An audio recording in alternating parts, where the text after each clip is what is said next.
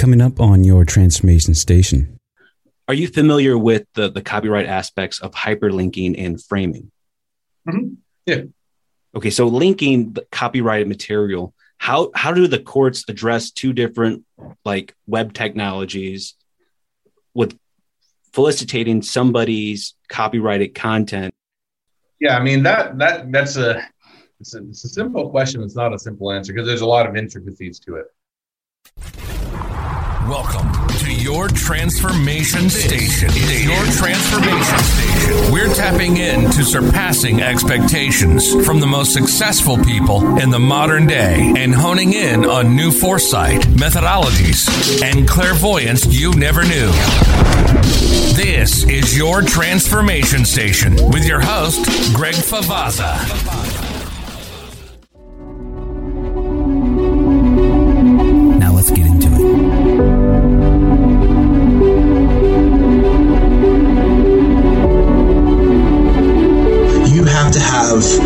Definition of success. If I could go back, there's, there's not many things that I would go back for, but... What do you do when you lose your purpose? It's okay to struggle. It's okay that you're not okay. I am your host, Greg Favazza. Together, we will go on a journey. This show is all about surpassing our internal dialogue, rediscovering your true identity, honing new foresight.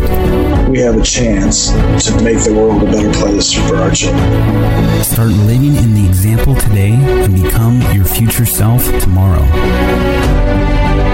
If you can leave our viewers with some good advice to follow, what would you let them know? These things that you're afraid to do, go do them. Ladies and gentlemen, welcome back to your Transformation Station with your one and only, of course, Greg Favazza. Suppose you're someone aspiring to learn how to connect to the world. How can you create a transformation in others if there's no transformation in yourself? This question is often what I think about. Your Transformation Station focuses on thirty-day challenges, three-hour refinement, connecting clarity, the idyllic life, interviews, investing your time. This is your transformation on how to decode ourselves through the realization of others, a transformative experience, and establish our own transformation. Now, let's get into this. We're tapping into surpassing expectations from the most successful people in the modern day and honing in on new foresight, methodologies, and clairvoyance you never knew. This is your Transformation Station with your host, Greg Favazza. Devin, uh, welcome to your Transformation Station. I appreciate you. Yeah, thanks for having me, or thanks for uh, having me on. I appreciate you uh, reaching out. Uh, I looked through your profile. You have an interesting, uh, you have an interesting background that our listeners can benefit um, just from. Business folks to anybody that is seeking a change in their career towards the entrepreneur side. Um, you focus on small businesses and startups, and that's from your company called Miller I P Law. Is that correct? Yep. Can Can you give us a, a little snapshot of how you started and why you started up your law firm? So both are short questions. No, short questions seem to give the longest answers. But, um, you know, as far as kind of how I started, I mean, that one's long, longer, um, but to kind of give the shorter version. So I ended up getting four degrees, which is pretty, or my wife always jokes is three degrees too many, but I got um, electrical engineering degree. I got a Chinese or Mandarin Chinese degree, a M B A, as well as a law degree. Um, so with that, I was always kind of from undergraduate. I got to, I had liked engineering, like understanding how things worked and working on things, but I didn't, I came to the end and decided I didn't want to be an engineer in the sense I didn't want to be on a project for multiple years, being a very small cog in a big wheel and, you know, working your way up for twenty years before you really have any impact on the business. So that wasn't as appealing to me. So with that, I kind of was looking to see how I could incorporate my enjoyment of engineering with a career path. And I kind of had two different things that I love and enjoyed. One was more on the business and the entrepreneurial side and, and kind of chasing down that side. And I also find the, the legal side more interesting, more in particularly with patents and trademarks, and uh, be able to help business, you know, businesses as they to protect and grow what they're, they're working on. And so kind of making those decisions, and rather than decide one or the other, I ended up doing both. So that's where I got the law degree as well as the M B A degree, kind of understand the business side as well as the, the legal side. And then I've been kind of chasing those paths ever since. So I've done, started first business while I was doing M B A school and law school, um, started a business competition. That one's still going and uh, is now uh, either eight or nine figure business. I'd have to add it up, um, as well as Um, I was always kind of doing that. I always say a side hustle, but I always look at a side hustle as really a second or a second full-time job. But I was doing that along, alongside of chasing my legal career. So I've been doing, I've been a, a patent and trademark attorney for about nine years. And six years, I worked at some of the largest law firms, some in California and Palo Alto and others that were top one hundred law firms. Worked with some of the bigger clients, the Amazons, the Intels, the Red Hats, the Fords, and others. But what I always found is I always kind of going back to, I love startups and small business myself. I always like working with the startups and the small businesses. So I kind of got to a period in my career where I'm saying, one is I want to work with the clients I lo- enjoy working with. And two, I also want to kind of start to fold in the entrepreneur side of what I love to do along with the legal side. So kind of with that, jumped out on my own, decided to start Miller I P Law, where I focus a lot on startups and small businesses, and also to um, start to fold in a lot of the business stuff on top of that. So I don't know if that's a short end or short board, short, short version or the long version, but that kind of uh, gets me to where I'm at today and a little bit of how I got here. Um, first off, wow, that is quite a resume. Um, for, for me personally, how did you balance uh, your professional side and your personal side? Um. Better now than when I started. So, um, you know, I would have said early on in my career, and I don't know that I'm, I always say like early on, like feels to me like I've, I've lived a full career and I'm still in the middle of it, but earlier on, maybe is a better way to put it. I was, I I worked too many hours. I, I ended up probably not spending enough time on the family. I had a great wife, great kids. She was supportive, but I ended up working a ton of hours to try and accomplish everything I do. And I still work a lot of hours, but I didn't have any sort of that balance. And so I kind of got to the point of saying, you know, because I always had more things to do than time to do it. And I was always trying to catch up, and I was always trying to build my career, make a good impression, do everything else. And I kind of, you know, I don't know what, at some point kind of came to the realization that I... I don't, I, I, there's always more fires to put out in the day, and I can't, I, if I'm always focused on putting out the fires, then I'm going to lose that balance. And so really it was more of, I'm going to put out as many fires as I can while I'm working, while I'm in the office. And when I go home, I'm not going to worry about it. Now the building's burning down and it's a big fire, I'll deal with it. But most of them, you know, the fires will wait till tomorrow. And so for me, it was kind of finding that, okay, at some point I've just got to set a limit of when I'm at home, I'm doing, I'm with the family, I'm doing those things. When I'm at work, I work as much as I can to get as much done, try and get as, as much accomplished and build things. But I've got to have some of that separation with the acknowledgement that there's always going to be more fires to put out than I have time to. So I'm going to do as much as I can and then wait, or let the rest of them wait till the next day. So that is a normal thing to expect for people starting up a business who are entrepreneurs or thinking about it, that when you're going into it, you have to expect that it's not a nine to five. It is all about what you put into it, how you make it, and have the ability to separate yourself from work to yeah, and it's hard, life. Especially with the in out, as much as life is intertwined. I mean, you have your phone, that's where you get your emails, yes. You get your text, you get your calls. You are, you know, you can always, half the time, you're if you're working for a lot of jobs, you can pick up a laptop, you can always do it. And there's always that enticement to work on the weekends, work on, a, you know, the afternoon, work late into night. And I'm guilty of it. I'm not perfect. So I'm not trying to paint the picture, but it's always so interconnected that it's so easy to, it's hard to ever have that separation. It's easy to just let one dominate the other. And so I think you have to have, figure out those rules as to how or where you want to draw those lines. So I was reviewing your your website, and you offer free strategy sessions. I would love to use that uh, opportunity to paint a picture for our audience, our listeners, for me to kind of get that strategy session so they can see in real time what that looks like. And that would be more of a competitive advantage for you that they're willing to reach out after seeing this in real time? Absolutely. Let's do it. Excellent. So what do you need from me first? So, I mean, typically when you're, you're, when you're doing any sort of a strategy session, maybe this is a kind of the, the set, the, the groundwork or the framework. Those are really set up for people that are having questions, whether it, it can be anywhere along the process. It can be anywhere from, hey, I have a, a business or something I want to get started, or I have an idea and I just want to understand kind of what I'm getting into, to people that have got something started, they've actually started to build it, all the way to a small business or is going along. But a lot of times this, this uh, start or strategy meeting was set up because people don't want to go into an attorney because they're worried it's going to cost them a lot of money and they're going to yes. get an answer to where yes. you don't need this or we're not going to be able to help you. Now all you've done is spend a whole bunch of money that you really didn't have as a startup. So the strategy meeting is really, and then we'll get to your question and kind of diving into it, is set up to be a, a bit of a, let's learn a little bit about your business, what you have going on, Uh, any questions you might have, and then strategize a little bit as to what things you should be considering, whether it's now or six months in the future or anything, but kind of get that roadmap. So with that in mind, maybe tell me, you know, if acting out a little bit of what a strategy meeting would be, tell me a little bit about what your business and or what you have going on. Okay. So I started a podcast called Your Transformation Station, which we are recording right now.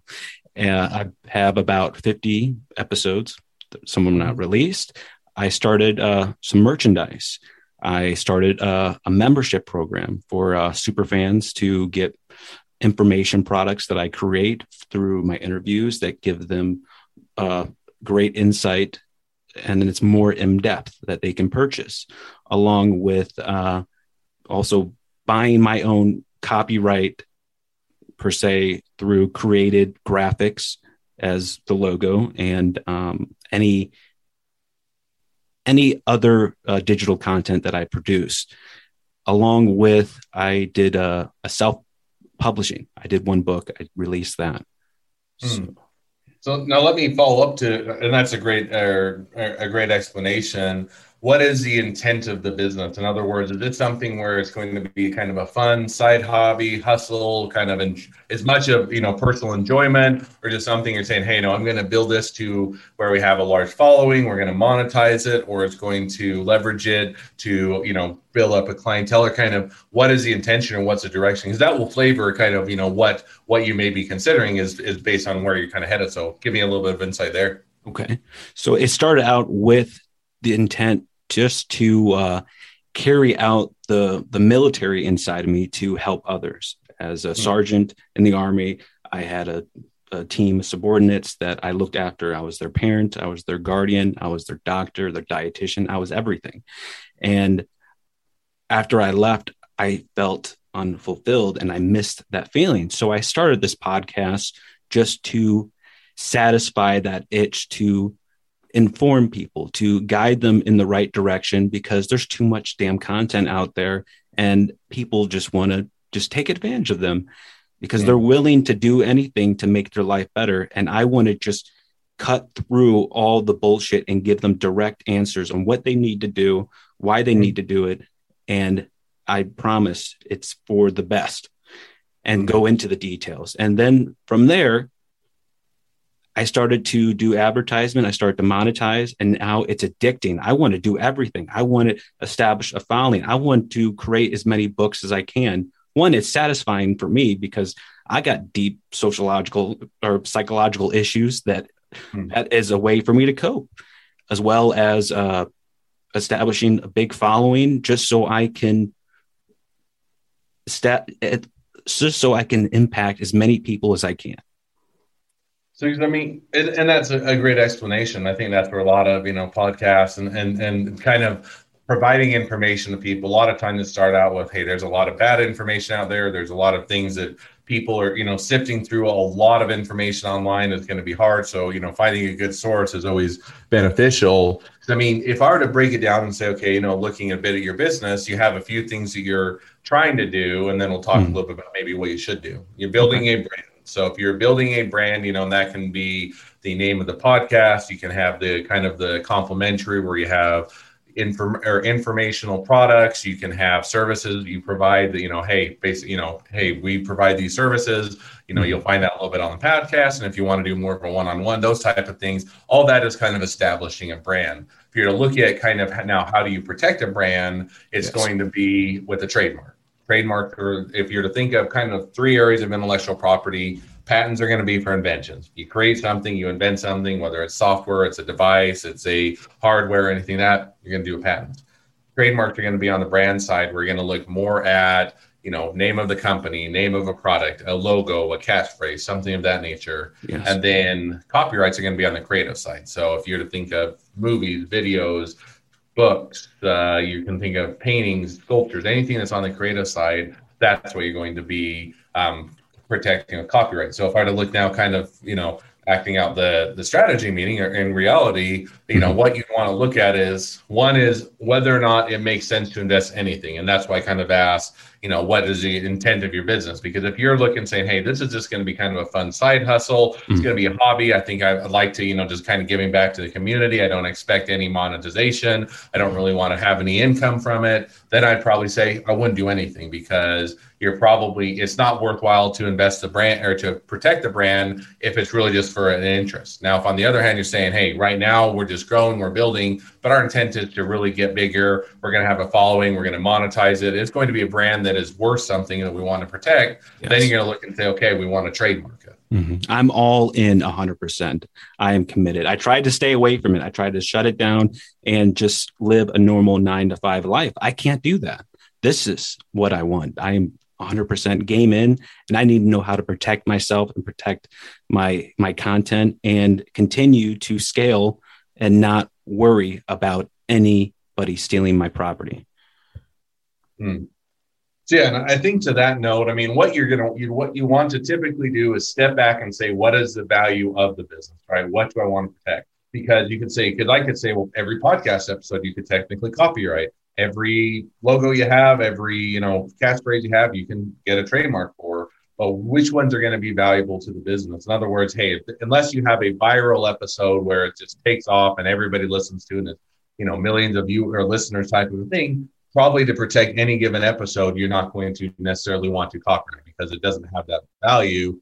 But if you're saying what really is going to be important is my brand, people are going to start recognizing the name of the podcast, the associated goods and services with it. And that's what it is.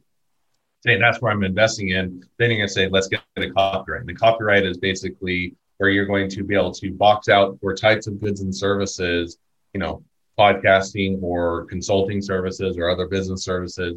You can box out for those types of goods and services, the use of the either the word for the company or the product or, and or the logo. So that's kind of what you're to start out. You're looking at saying that's what I that's where I would suggest is it sounds like it would be your greatest value is more in the brand than it is on any given episode, because it's going to be the accumulation of those episodes to build a brand as opposed to one specific episode. Does that make sense? Yes. And I wanted to touch on something with The, the copyrightable subject matter. When we produce content and we put it out, is it automatically copyrighted, or do I need to come see you to get it copyrighted?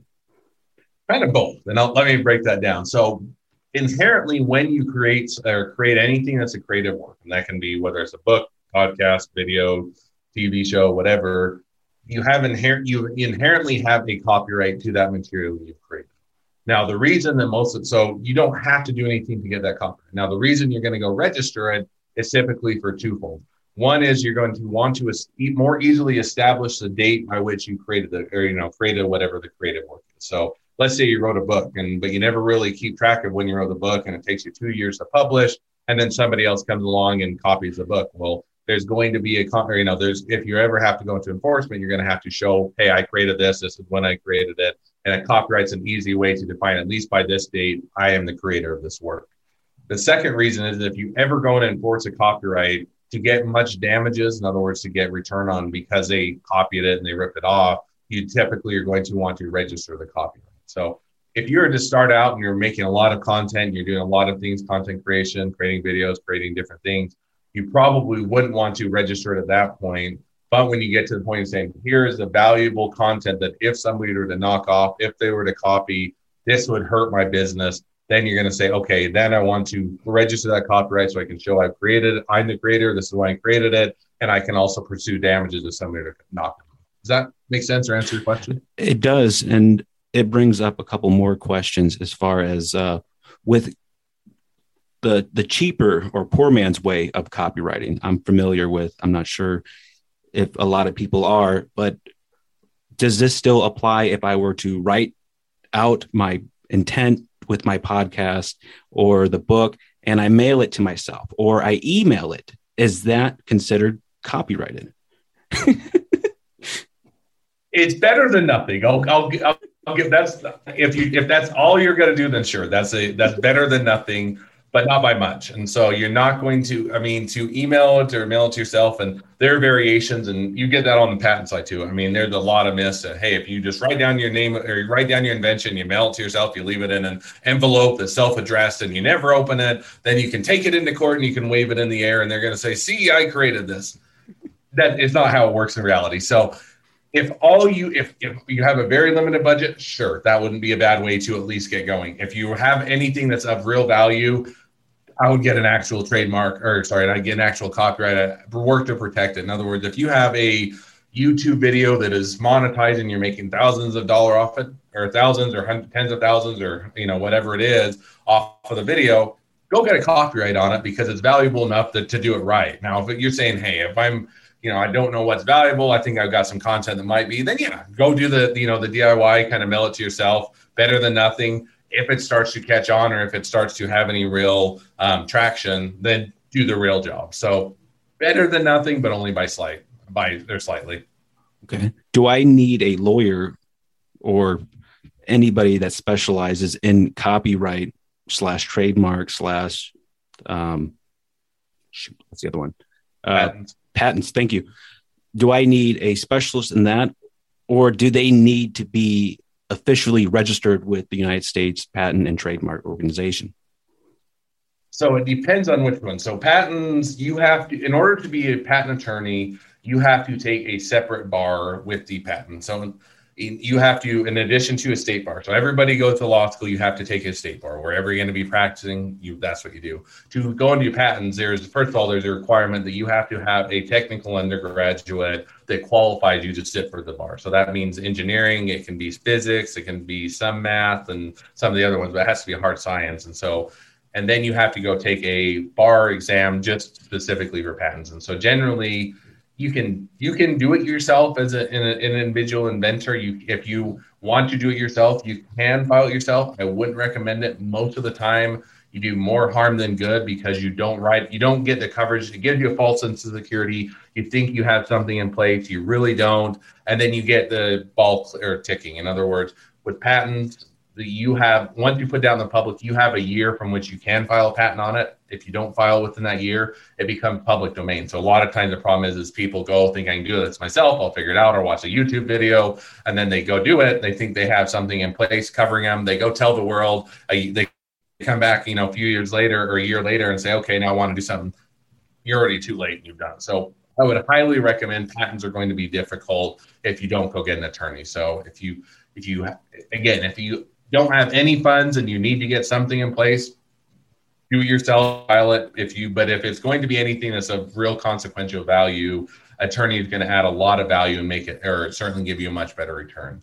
Trademarks are, are kind of that same thing. You can't, or trademarks, you don't have to be an attorney to file a trademark. I highly recommend it because they have a lot more experience, but you can have others file a trademark. There isn't that same requirement like the patent bar. The problem with trademarks is if you don't know what you're doing, oftentimes you're not going to get the, again, the coverage you want. So trademarks work, you have to indicate the types of goods and services you're going to do. So think of Nike, they have trademarks for athletic wear, sports gear, and apparel. They don't have one for automobiles because they don't do anything in automobiles. Mm-hmm. Well, if you were to file a trademark and you say, okay, I'm going to go get, you know, the trademark for my new company that just came up, X Y Z, whatever company, and I just go, you know, you file it the wrong way, you don't get the right uh, classes, you don't get the right categories, and you're going to be not getting any coverage, and it's not really going to provide any value. So you can do that. Copyrights are one where you, they're not as difficult, they're more straightforward, but the biggest issue or barrier is that the system within which you file them is not very well done. It was made in the nineteen nineties and they haven't updated the system since. And so it's more of, it's kind of like if you've ever gone out and filled out, like, you know, you fill out a phone or a thing for a mortgage, or you do a contract and you do an employment agreement. And you kind of read through and you say, I think I filled it out right. I filled it out right, but I'm really not sure. You kind of get that same feeling. And, you know, the way I always look at it is, I'd almost kind of do it as, you have one option is you just do it yourself. You have no idea what you're doing, but you just kind of wing it in prayer. You have the second option is you kind of do more of the D I Y option where you have a course or you have a video that you follow. And then you have the, the last one, which is attorney. And I would almost re- relate that to kind of real estate. If I were to think of, okay, you can, if you need to have a roof over your head, you have to have some sort of shelter to survive. If you do it yourself, it's kind of like going and setting up a tent. You, if you have no experience, you can set up a tent. It is technically a roof over your head. Now, you don't have a lot of amenities, but you do have a roof over your head. You go do kind of more of the D I Y option, whether it's a, you know, LegalZoom or YouTube video or something else. It's kind of like, you know, if you're to think of, if I could watch a YouTube video and it tells me how to build a house, I can build a house and you will have a shelter over your head. Now, it may not be a very glamorous house or nice house, but it's probably better than a tent. And so that's kind of when you get to the D I Y options. And then attorney is more of here to go and, you know, hire a builder, has experience, knows how to build a home, make it nice, get the heating and the air conditioning, make sure the roof doesn't leak and all those. That's kind of the gradients of the same thing as when you, whether or not you get an attorney. All you have the budget for is to set up the tent yourself. It's better than not having any shelter over your head. If you have a little bit more budget and you can build the kind of the D I Y house, better than having a tent. And if you want to actually have something of value and a real return, then that's where you go or hire an attorney. So with the, uh, you mentioned LegalZoom. I've had a friend that has experienced uh, a, a ripoff in that situation. What is your thought towards uh, LegalZoom?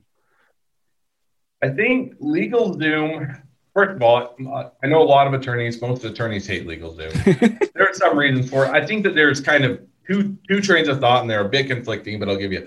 On the one hand, I think that LegalZoom fills a gap in the marketplace for people that need some, don't have, have a lot of funds, a lot of money. They need some sort of assistance to get something in place, kind of like building your own house. I need a roof over my head. I'm a startup. I'm a small business. I don't have any funds.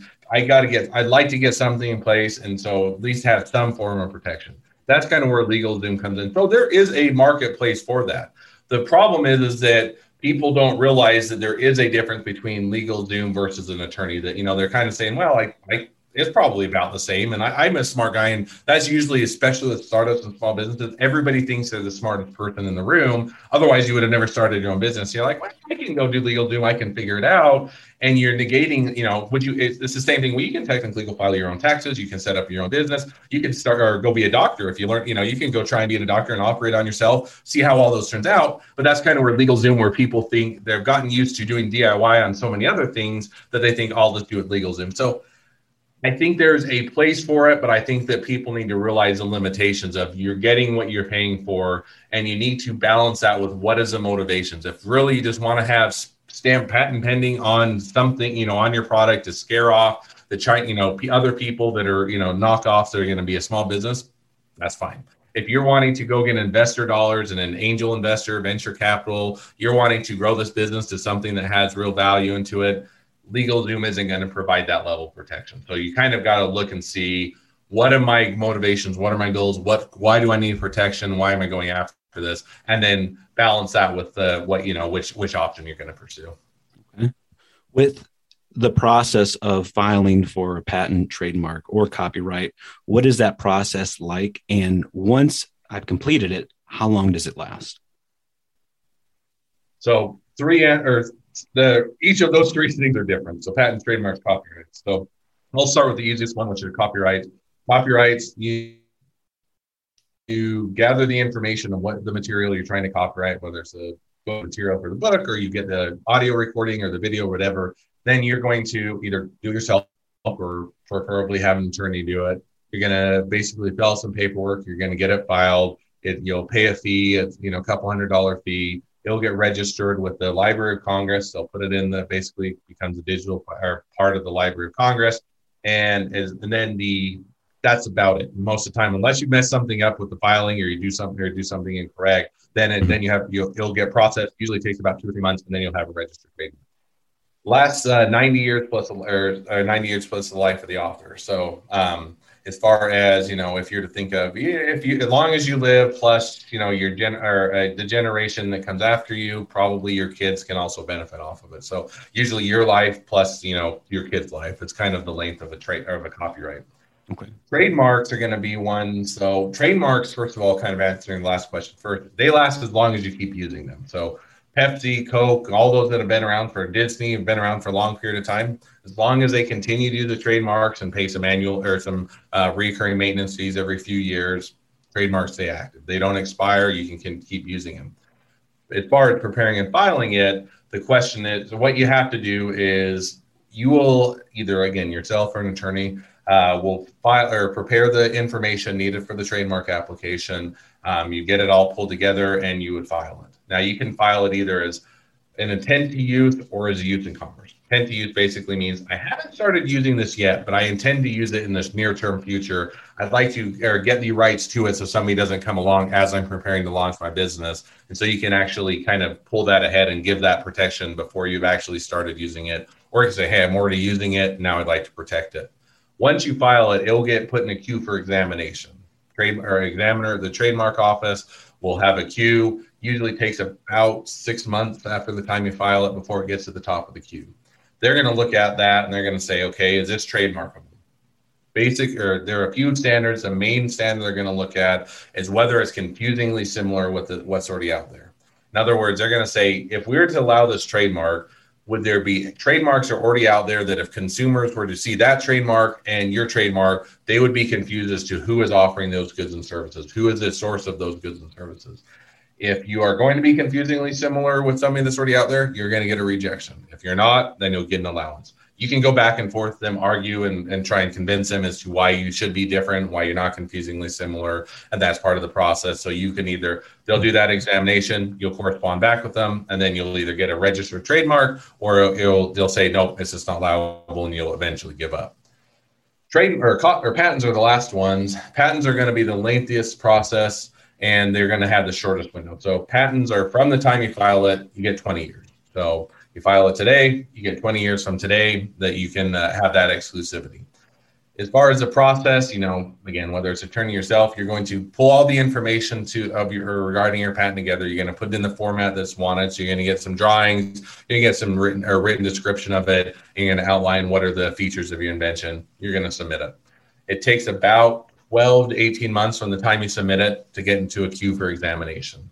Once a uh, examiner starts to examine it, you're going to, they're going to look at it basically for two standards, which are called novelty and obviousness. Novelty basically means, has anybody else previously invented this? Somebody else has already invented it. You can't get a, a patent on something that's already invented. Obviousness is, okay, well, not one person's invented it, but if you were to take two or more things already out in the marketplace, you're really just putting those together. You're not adding anything. You're just kind of combining them together. And, and they're going to say, well, if it's an obvious combination of what's already out there, again, it's not patentable. So you'll go back and forth.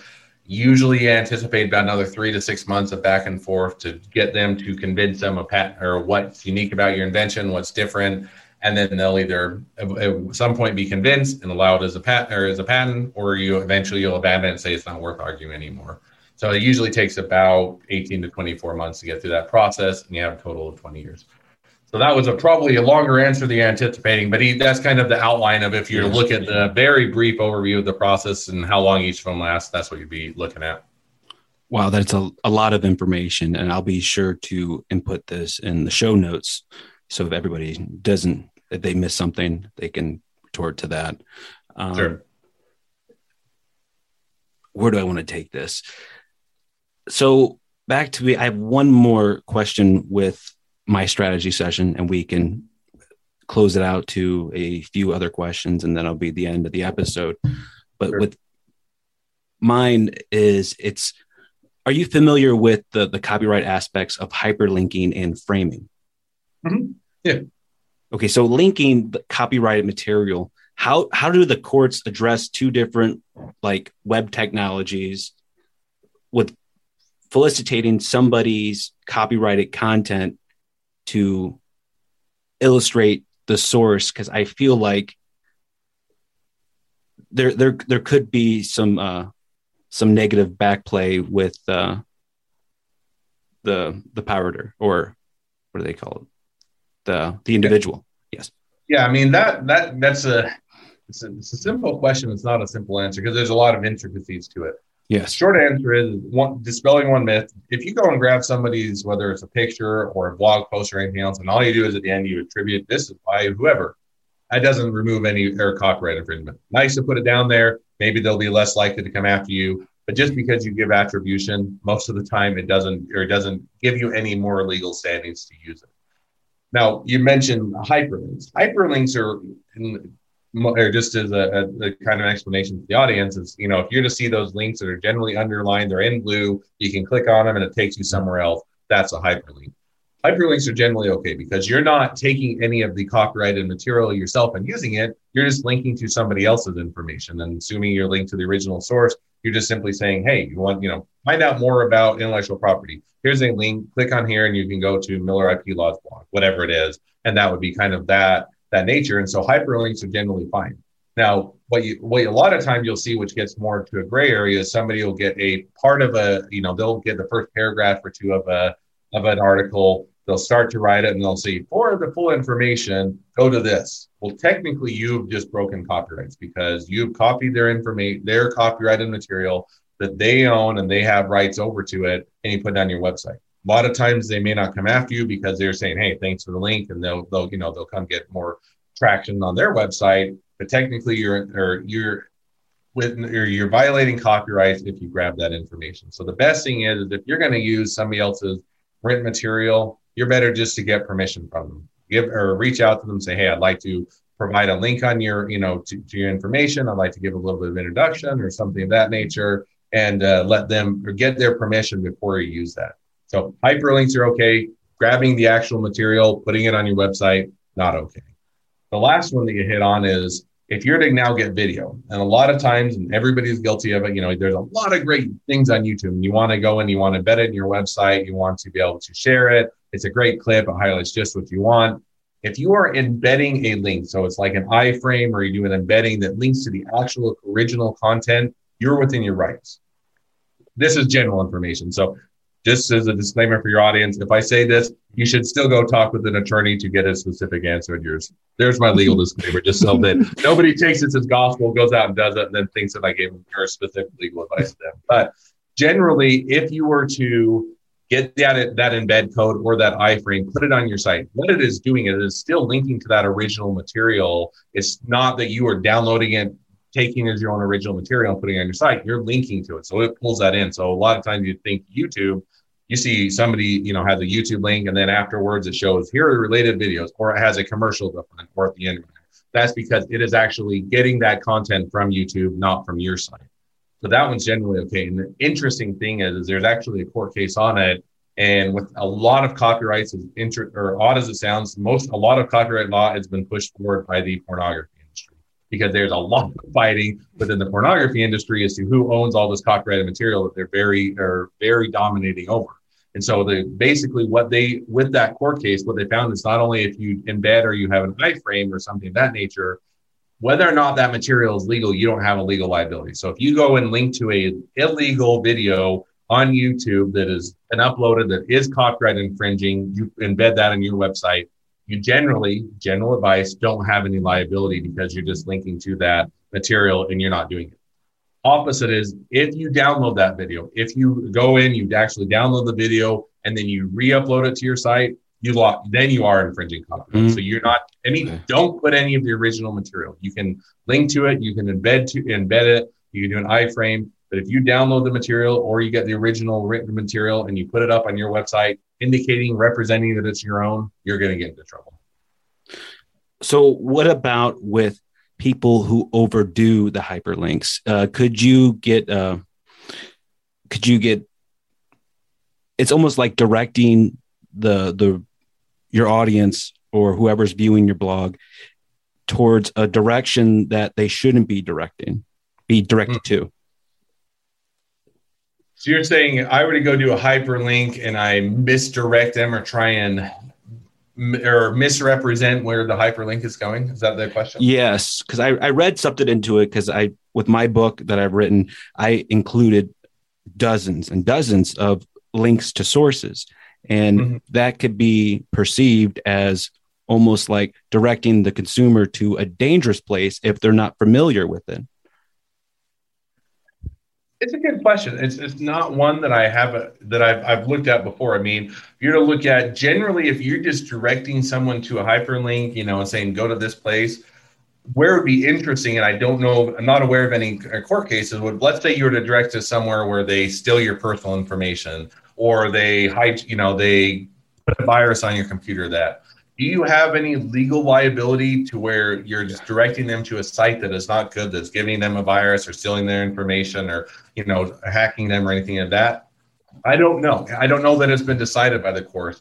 My guess is, is it probably depends a little bit on intent. If you knew at the time that you were directing them to somewhere that is malicious or is, is harmful to them, and you had that in knowledge and then you did it anyway, you probably had some liability. If on the other hand, you were saying, no, I... when I looked at it, put it in my book, it was a legitimate site. It looked like it was mm-hmm. a reasonable material.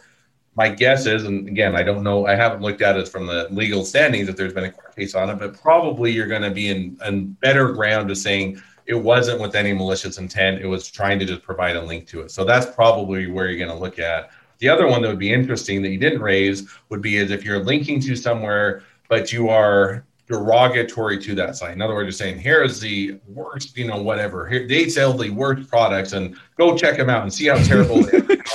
If you're, if you get to a place where you're being derogatory and you're being, you know, or you're or misrepresenting them or you're negatively representing them, you do get into some waters that may, or murky waters to where you may then start to cross that line from just, if all you're doing is linking to content, you're saying, hey, go check out, here are my sources, here's where I pulled some of my information from if you want to learn more, generally unfairly or safe ground. But if you're either one, you knew you were directing them to somewhere that's malicious, or two, you're being derogatory to them, then you're gonna you're gonna want to make sure you talk with an attorney before you do that. Okay. Yeah, that that was a gray area that really had me going, and after tons and tons of research, I found out that it was safe to do at the moment. So everything is good with that. But uh, that's pretty much the end with my uh, strategy session. So for individuals that are interested, curious, and would like to set up a strategy session, they can get in contact with you. I just have a few more closing questions, and then the floor will be yours. Yeah, and just, just to follow up really quick, if they do want to do a strategy session, they can just go to strategy meeting dot com. It links right to my calendar and grab some time. So the easiest way to grab a strategy meeting is go strategy meeting dot com. And I'll be sure to link that into the show notes. Uh, where? Okay, what is the number one action to avoid taking when beginning a business? Number one action to avoid... I'll give you a couple. One is kind of an action you should do, and then one is one that you should avoid. First thing I would do if you're founding a business, go form an L L C or, or go do a business formation, typically an L L C. Reason you do that is because it protects your personal assets. So then you're not putting, it puts a barrier so that people, if they, if your business gets sued, there's product liability, you infringe someone's patent or trademark or anything else, or if someone else is mad and they say you broke your contract, they can come after the business in or as a business, but they can't come after your life savings or your house or your cars or anything else. So the thing that people often do that is off or opposite to that is say, oh, I'm just starting out as a side business or as a kind of a side hustle or a hobby. It gets bigger, it, it expands, but then they always kind of forget to actually go and do that. So that was one that you should do. One that you should avoid is if you're going to build a business that's going to have any sort of, if you're intending it to be more than just a mom and pop shop, more than just serving the local community, nothing wrong with those. But if your intent is to have a bigger, a bigger presence, be online, sell or sell, you know, across the U S or international, anything else, have a plan in or get a plan in place for what you're going to, first of all, how you're going to grow the business, where your market is, and then also how you're going to protect it. Because the worst thing is, is people tend to avoid delaying that too long, and it creates more issues. And so the biggest thing is to get that plan in place and to avoid just simply delaying or waiting so long that it creates issues. Because delaying and waiting, while it's easy to do because you always have more things to do than time to do them, it can create a lot of issues. With uh, the L L C, uh, through my research, I came across like uh, there's like almost like a specific formula that you should follow. And it kind of looks like one L L C, and then inside that L L C, you're looking at four to six, and then you will, within specific L L Cs, will be your uh, possessions. Another one would be your uh, self-directed uh, account, and the other one will be uh, properties. It's something of that nature. You could do that. It kind of depends on what you're. So there's a couple ways you could set it up. What you're almost describing is you could have a holding company. It's kind of a parent company on top that has ownership into each of these individual ones. Yes.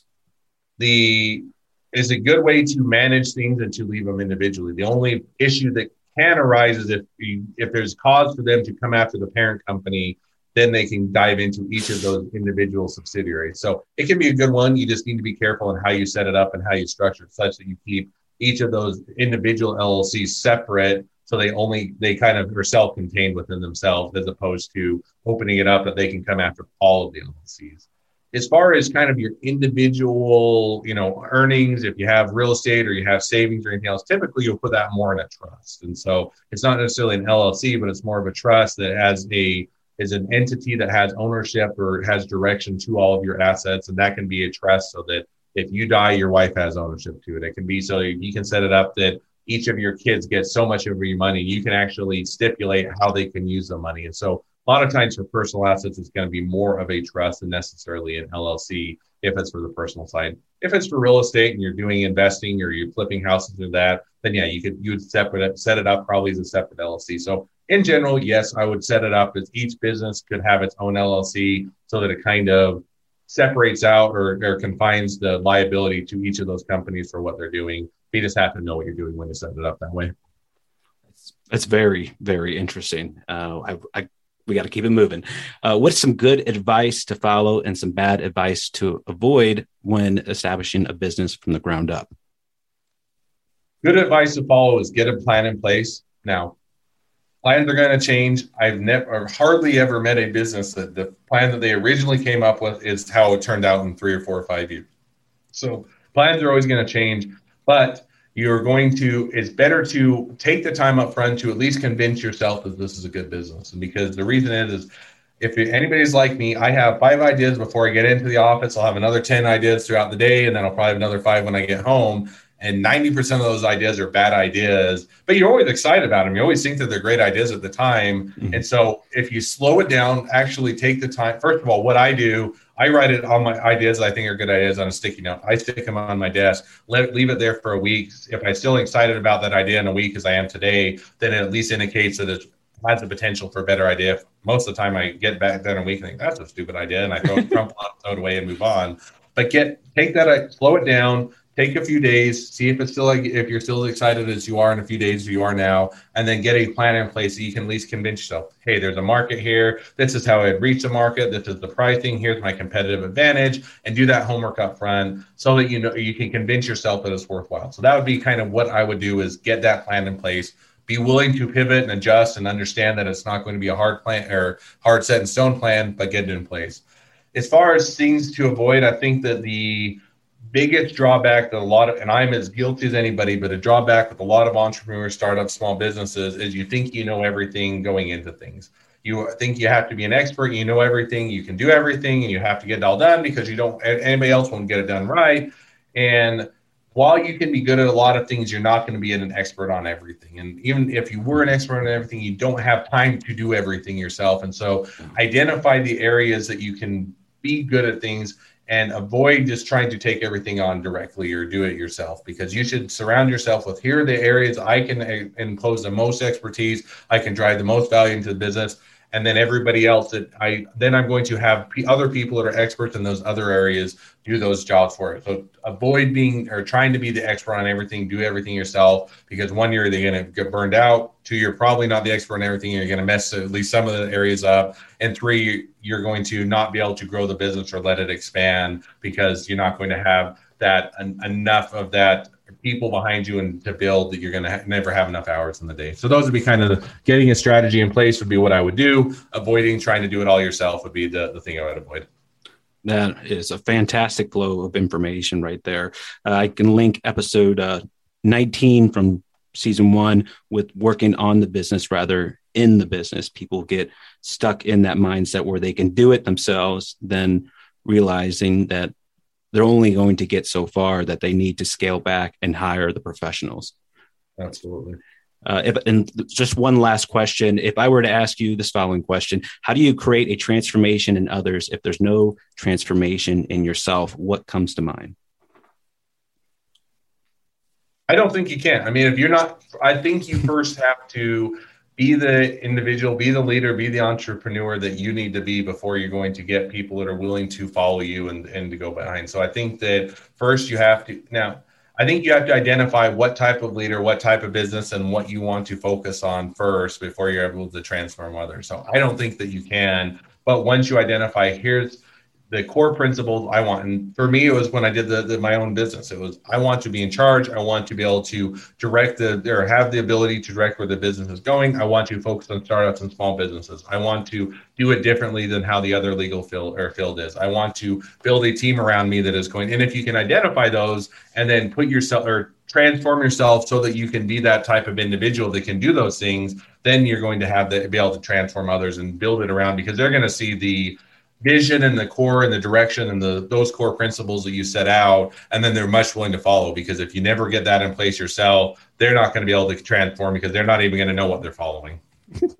that, that, Spot on. I love it. Now, Devin, do you have anything else that you would like to add?